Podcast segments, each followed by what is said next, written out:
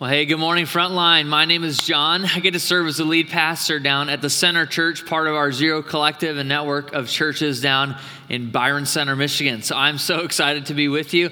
I hope you've had a really good summer. I want to make your summer better. I just brought you this special magical TV, and I'm going to leave it here for you. So it's my gift to you.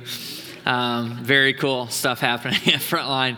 Uh, I don't know about you, but my summer has been defined by a few things. Number one, eating a lot of good food.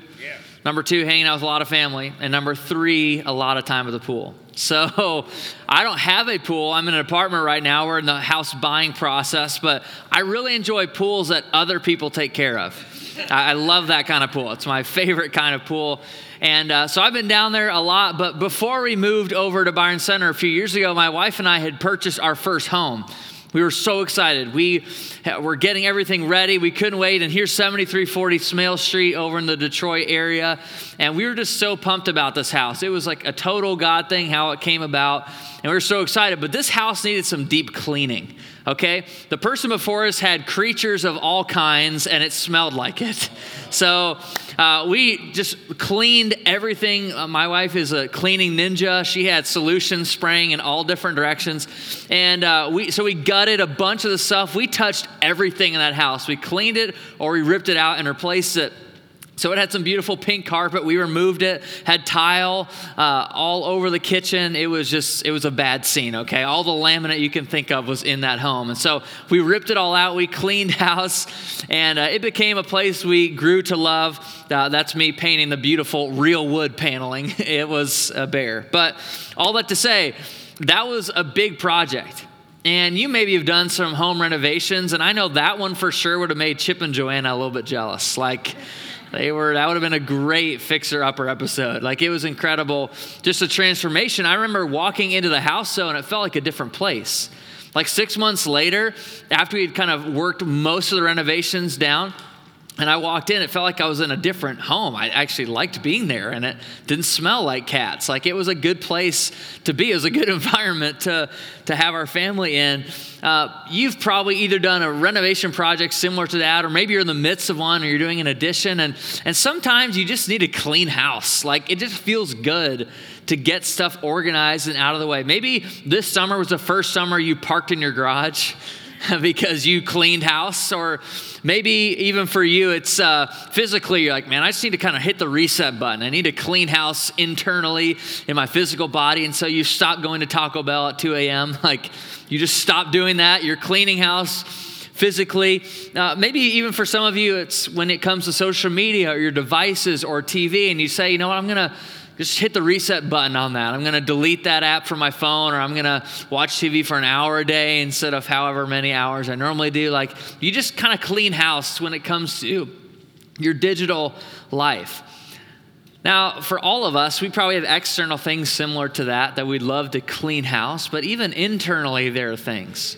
If we were really honest and sat across a table from one another, there may be a relationship in your life right now you need to clean house. There may be some addictions or patterns or lines of thinking that, again, if you were honest and transparent, that you need to clean house on.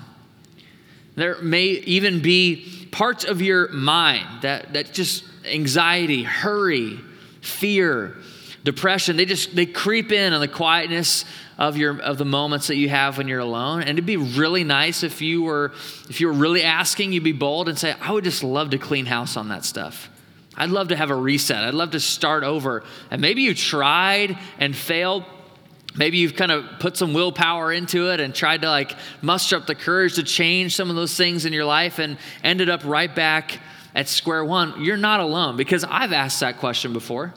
I've asked the question, why can't I change?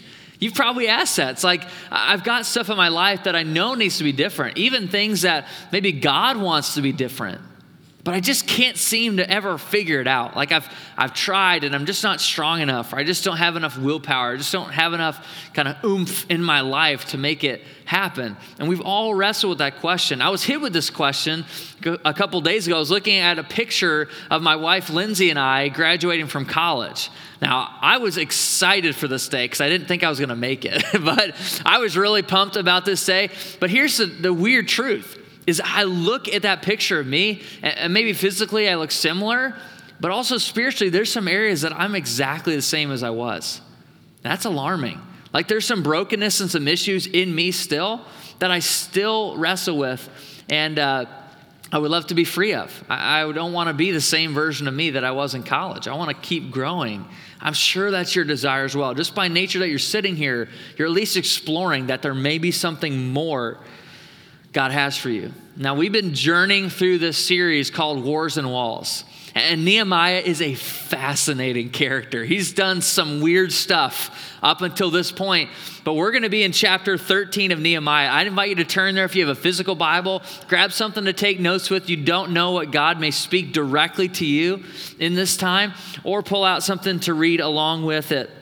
But in Nehemiah 13, we're kind of following along in the story, and this is the very last chapter. This is how the book closes. This is how Nehemiah's story ends. And up until the verse we're about to read in verse 4, uh, Nehemiah had brought back out the Mosaic Law. He brought back out kind of the covenant that they had made with God and was reading through the rules and regulations and guidelines God had given them. And they started to realize, much like David talked about last weekend, that they weren't always in alignment with those. That there was some brokenness in that relationship. There were some environment things that needed to change. There were some behavior things that needed to be readjusted to God's holiness and his righteous character. And they'd start to see that. One of the ways that pops up is in thir- uh, chapter 13, 1 to 4, you see that they realize, I forgot that God didn't want us marrying foreigners. Now, that sounds mean. Now, I'm a dual citizen, but I'm Canadian uh, via my dad's side, and my wife's American, so we would have violated this law as well. So we're all in the same boat here. But it seems kind of like an odd law, but really, it was to preserve something. See, God in Genesis 12 had set Israel apart.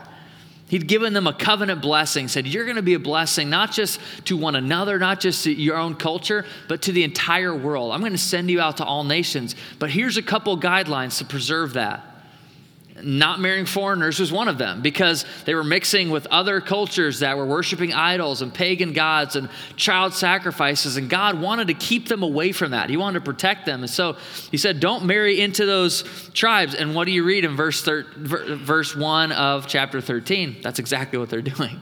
They're going exactly against. And so let's pick up that part of the story in verse 4. Before this, Eliashib, the priest, had been put in charge of the storerooms of the house of our God. He was closely associated with Tobiah. He provided him with a large room formerly used to store the grain offerings and incense and temple articles, also the tithes of grain, new wine, and olive oil prescribed for the Levites, musicians, and gate- gatekeepers, as well as the contributions for the priests. But while all this was going on, I was not in Jerusalem. I want to pause there because when your boss leaves on vacation, your workplace is a little bit different. there, there's some things you can get away with when the boss is gone. And uh, that's exactly what's happening with Nehemiah. Nehemiah finished this incredible mile and a half long wall project. He finished it in under two months with no power tools. Like DeWalt should hire this guy. Like he figured it out somehow. He, he pulls together this massive city to, to complete this project, and then he leaves. He's like, All right, I think we're good. We've rebuilt the wall. Spiritually speaking, I think things are looking up and to the right. And then he leaves, and everything goes into disarray. And uh, things start to fall apart. And one of those areas is you see Tobiah and Eliashib, two very weird names. But in Nehemiah 1 and 2, we see that these two guys are mentioned previously because they are mentioned in those chapters as disapproving of Nehemiah, disapproving of the work that Nehemiah was sent out to do. They weren't big fans. And so as soon as Nehemiah leaves, Tobiah, one of these guys, decides, I'm going to use the temple this sacred, holy place where God's glory is supposed to dwell, I'm just going to store my stuff in it. And so he takes out all of the stuff that was supposed to be in the temple and puts his personal belongings. It's his own like storage wars going on. He kicks out all of God's stuff and decides, I'm going to put my stuff in there. So he puts his stuff in there, which is obviously in direct contradiction to what God had told him about the temple. See, the temple is supposed to be a holy place, the place where God's glory dwells. Not supposed to walk into a service even like today, just treating it like it's Arby's or Speedway. Like there should be a difference when we walk into a place like this and we're worshiping God. That's what the temple was supposed to be. Let's keep reading in verse 10. I also learned that the portions assigned to the Levites had not been given to them, and that all the Levites and musicians responsible for the service had gone back to their own fields. So I rebuked the officials and asked them, Why is the house of God neglected? It's a powerful question. Why is the house of God neglected? Then I called them together and stationed them at their posts. Verse 12, all Judah, that's the state that Jerusalem was in, all of Judah, the surrounding area that Nehemiah was the governor, brought the tithes of grain, new wine, and olive oil into the storerooms. I put Shelemiah the priest, Zadok the scribe, and a Levite named Pedaiah in charge of the storerooms and made Hanan son of Zaccur the son of Mattaniah. Anyone pregnant in the room? No? Okay, there's some ideas there. They were made responsible for distributing supplies to their fellow Levites. Remember me for this, my God. This is Nehemiah. And do not blot out what I have so faithfully done for the house of my God and its services. Nehemiah was set out in chapter 13 to clean house. He, he wanted to set things back right. He wanted to make sure that they were living up to the standard. And he learns about Tobiah doing this evil thing, is what he says in verse 7 and 8. I learned about this evil thing that Tobiah was doing. He was desecrating the temple. And that wasn't the only wall spiritually that was torn down. They were desecrating the temple. They had married off to foreigners. They, their worship and pastoral staff decided to take a permanent vacation. like, I love Brian Bloom, the lead pastor here, but he, if he left like for years and we're like, I don't know where he is, just permanent vacation, I think something's probably wrong. Uh, something's probably messed up with the guy. And uh, the worship and pastoral staff, these Levites and musicians, they decide, yeah, we're just going to kind of ditch this calling thing. We're going to go back to working in the fields. I prefer it. Like, I like agriculture. So they just all go back to doing that. And the temple is now full of people's personal stuff. They've married off into foreign tribes and foreign nations, worshiping other gods. Their worship and pastoral staff is MIA. And then uh, to top it all off, they start working on the Sabbath. Again, one of God's standards, his guidelines was you need a day to rest.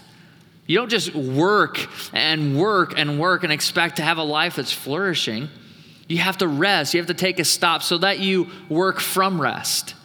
And so instead of doing that, they decide, yeah, we're good with that. Like as you read through the rest of chapter 13, they decided we're going to just skip that part and we're going to keep working 24 7. We're going to make sure we get our money. All of these walls that were torn down. See, Nehemiah built the physical wall, and yet the spiritual walls continued to crumble.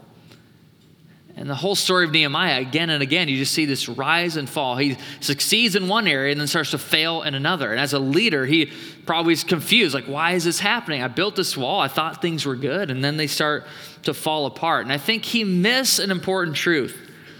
That is true in your life, and Nehemiah tries to fix it on his own. He starts to realize it by going on a rampage, by kicking people's stuff out. And later in the chapter, he's pulling out hair and beards. Like it gets very weird in chapter 13. But I think he missed something that too often you and I miss, especially when it comes to sin, when it comes to the own brokenness of our life. And it's this that you won't change until you change your environment. You won't change until you change your environment. See, I've been in ministry for a while, and I've been in, in, life for maybe a third of some of some of you guys. Like, and you are, we all know this. That uh, you can have a friend who may be wrestling with alcohol, and maybe they even get to the place of saying, "Man, I know this is a problem." And you have that kind of heart to heart, come to Jesus conversation. They know it's a problem. That maybe even they confess it or they pray to God, God, take this away from me. And they still go to founders every Friday night. like, those things don't work together. Like the environment, you're putting yourself back into an environment in which you shouldn't be, in which you're going to regress right back to the same negative behaviors and sin patterns as you have. The same is true of your workplace. I'm willing to bet that no matter where you work, maybe you've worked with a couple people for multiple years. And maybe they started as a really nice, kind, generous person, but over time, the, the negative environment of your workplace has just whittled them down. And they became a different person. You don't even really talk to them anymore. You're like avoiding them anytime you get into work because the environment has produced something in them, it's changed them. And that's true of all of our lives, that the environment, the conditions of our soul really make the biggest difference. And if those are out of alignment with God's best environment, which is life in Christ, spirit led, spirit filled, free, generous, open to his work, we won't ever change. I love Benjamin Hardy just released a book on this, um, and he talks about the fact that environment will always trump willpower. That's so true. I, I don't know. I think it's true even in our physical lives. Like if you want to get ripped and you want to start really looking like you're ready for the beach, then you need to get around people who are ready to go to the beach and who look like they're ready to go to the beach, right? Or instead of doing that, you can say, man, I really would love to get fit, but I also really love McDonald's. So I'm just going to keep going to McDonald's. But I'm, I've got willpower though. I'm going to just hope and pray that I get more toned and more fit and ready for the beach. You know that that won't happen. It's just logic. Environment always trumps willpower. And environment really matters. It can, it can set the trajectory of our lives in totally different directions. And today is a big day for me. At 6 p.m. tonight, it's a significant milestone in my life because the National Basketball Association free agency opens up at 6 p.m., okay? It's a big deal, all right? You may not be a basketball fan, but I grew up being a basketball fan. I played basketball as a kid and watched my favorite team, the Boston Celtics, do some serious damage in the league over my 28 years of life. And I was really excited uh, when they hired, or contracted, I should say, uh, one of my very favorite players of all time, Kyrie Irving. Now, Kyrie, in my opinion, is one of the best guards ever to play the game of basketball. His numbers are incredible, and just two years ago, won the national championship with the Cleveland Cavaliers, Boo, Ohio. But let's just skip it, okay? So he won a championship. We shouldn't be that bitter. Um, yeah, I don't even know where I was going with that. But so anyway, Kyrie Irving. Uh, so he comes to the Boston Celtics two years ago. I, was so excited. I could not wait. And I've seen the Celtics play over the years a bunch of different times. I was like, I can't wait to go to a game and watch this guy just go off. And he did. We got to see him play the Pacers a, couple months ago. It was incredible to watch. But something happened that I did not expect. See, when Kyrie Irving signed the contract and started playing for the Boston Celtics a few years ago, the team got worse which really made me angry. I was like, come on, it's like the perfect marriage. My favorite player, my favorite team, now they're together. It's going to be great. And then this past year was even worse than the year previous. Like our, our, the Celtics just got worse somehow. Their team started to fall apart, and all of Kyrie's numbers continued to drop. What changed? What changed? His environment, the system, the team. See, Kyrie was a champion. And that's why Boston brought him. It's like he's going to make us more championships. We're going to have more banners in the rafters. And that just didn't happen. It's not that Kyrie was a bad person. It's not that he's mean or malicious toward the Celtics and is tanking them. It's that his environment changed. And that's true of our own soul as well. We could do all the right things and be the right person, but if our environments don't change, if the conditions of our soul don't shift, we will never change. There will never be that deep, life giving transformation that Jesus offers to us unless we change our environment. And let's be honest, many times we don't change our environment because we think we have the willpower or we're strong enough or we're nice enough or we're pretty enough or we're generous enough that we can kind of cover it up. But we're not. We are insufficient to change ourselves. We do not have the power that it takes to have a deep, lasting transformation in our lives. That's the power of the good news. It's that you don't have to change yourself. You don't have to figure out a way to muster up the willpower to, to break yourself free of addiction or to be a nice person or to have an incredible marriage. Now, the beauty of the gospel is that you get to rely on someone who did that for you and will do that for you.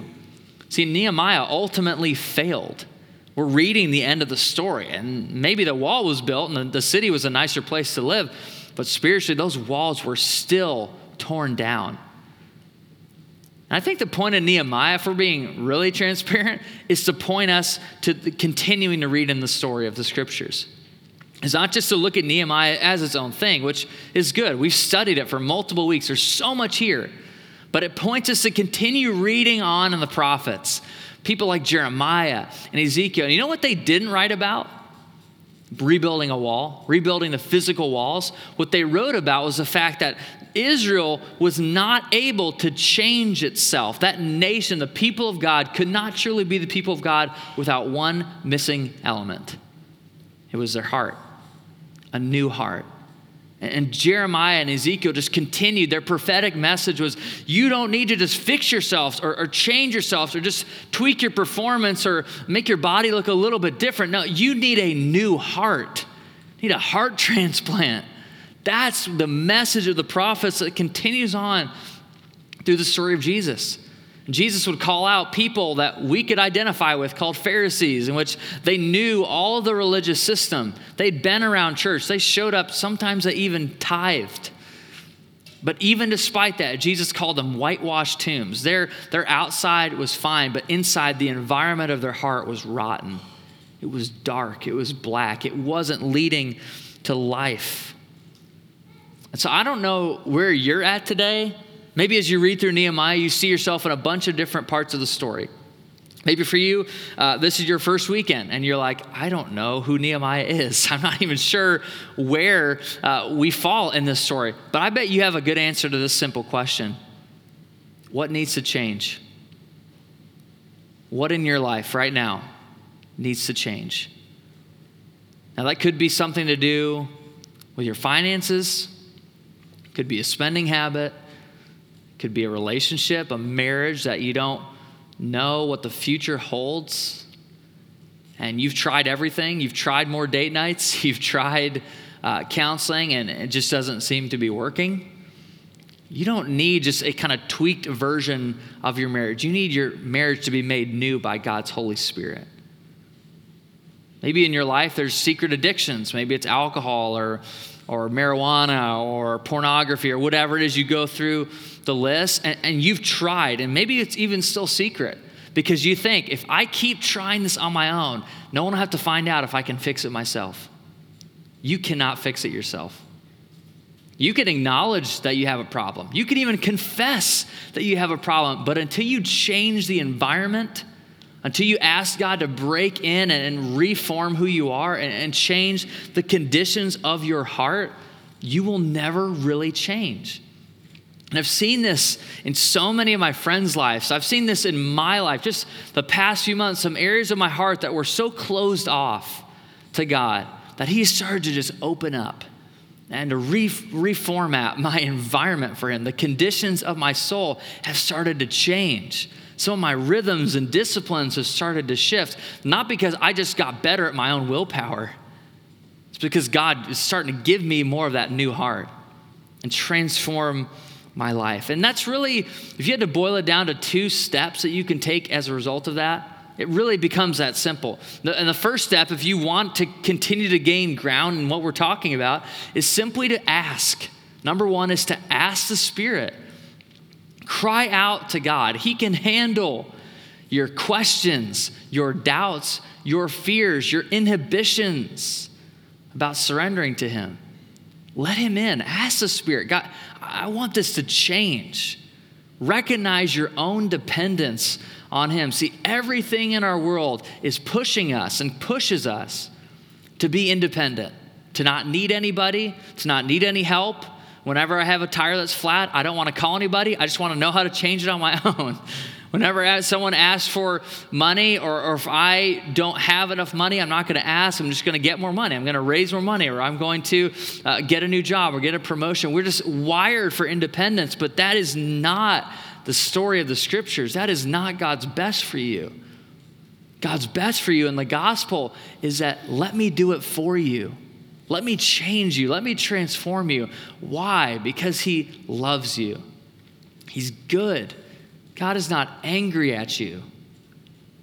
God is not sitting there wagging his finger, so angry that you're not free, so mad that your relationships are disintegrating. No, he just wants to give you a new heart. He wants to transform you. And that starts by asking the Spirit. And the second thing is really simple, and that's maybe why none of us do it, is to take one practical step to change that environment. Now, for you, if it had to do with alcohol or something else, that maybe a little bit less trips to Founders, or maybe not buying a six pack at Meijer this weekend, or, or maybe just uh, getting some accountability in that area. Maybe for you, it has to do with the relationship and you know that that is slowly destroying your soul, and you need to cut that person off from social media. Maybe you need to block them, maybe you need to delete them as a friend. I don't know what you need to do. Maybe it's a relationship that is not even started that you know is not healthy and you know is not fulfilling for God's best. You just need to end it. Get some accountability, yes, but take a step. Work to change that environment and depend on Him to do the real transforming work and almost all of us probably in this room have a, a, regular job somewhere that most of the week we're at doing something whether it's engineering or working in it or a teacher or a stay-at-home parent. We all have something we're responsible for. And i know as well as you that there are certain environments whether it's work or other places that seem to just suck the life out of me. And maybe your work is that you just dread it tomorrow at, at 8 a.m. or whatever. Like you're just like, oh, I do not want to walk in there. Maybe you start to view it not as a place just to get a paycheck, but maybe your work becomes your mission field. And the environment shifts. You say, God, I want you to use me today. I want you to help me bless someone. I, I want you to give me windows into people's lives so that I can really make a difference. Maybe you sit in the car and you worship before work, or you begin to pray those kind of prayers, you'll see that environment change when you take a step. For some of you, and I'm so excited about this, so many of you are invested in a small group here at Frontline. And that is a, an environment in which you will continue to receive God's grace in your life. You'll go deeper in the scriptures. You will have people around you who are praying for you, who want to see your heart be transformed and changed. And if you're not in a group, it's not too late. You can join one. You can get information this morning about how to do that. But those are environments that will shape who you are. Because just like Nehemiah, we ultimately, if we live on our willpower alone, will fail we will succumb to our weaknesses, our idols, our friends, our spouse. Like we will just give in. It's just human nature. And ultimately, what Israel needed was a Messiah. You see, Israel didn't need just a Nehemiah, they needed a Messiah. They needed God to step in, to reform and change them to adjust that environment, to make them new. And that's the beauty of the good news. Jesus will never fail, ever. Now, there may be, circumstances in your life that feel like I, I don't really know how he's going to change it, but I know, if I know anything about following Christ, that he'll never fail, that he's good, that he's kind, that He can do the miraculous, He can work in power. He will never fail you. You don't just need a better version of yourself or, or a nicer body or a better social media following or more money in your bank account. You need a Messiah. I need a Messiah who gives us a new heart, who re, re, recalibrates actually the interior of our life so that we can live a new way, so we can find freedom and that we would be streams of living water, not just to our families and our close relationships, but to the world. It would make a real difference. I'm going to invite you to close your eyes just as a way to focus. And I don't want to manipulate you, I don't want to create just another emotional moment. But I do know that there's probably some people in the room who are kind of at the end of their willpower Say, I have tried so hard to change myself, to better myself, to free myself, and I just can't do it. And friends, if that is you, you are in the very best place for God to really change you. Because when you come to the end of yourself, your dependence on someone greater, someone far more powerful than you to take over. So I don't know. I don't know what your addictions are. I don't know all of your names and your stories and your background. But I do know that God can speak into exactly the situation that you're wrestling with right now. And I believe His Holy Spirit is good and, and kind. And He'll step into that space with you. If you kind of know that there's something like that, that you just like, I've tried and I can't change it, and I'm, I want the Holy Spirit to come in and change it I would love to pray directly for you this morning to partner with you in that ask. And so, if that's you, just real quick, no one looking around, just throw up your hands super quick, and I'd love to pray for you. Yeah, hands all over. Wow. Thank you. Thank you for being courageous. Let's pray together.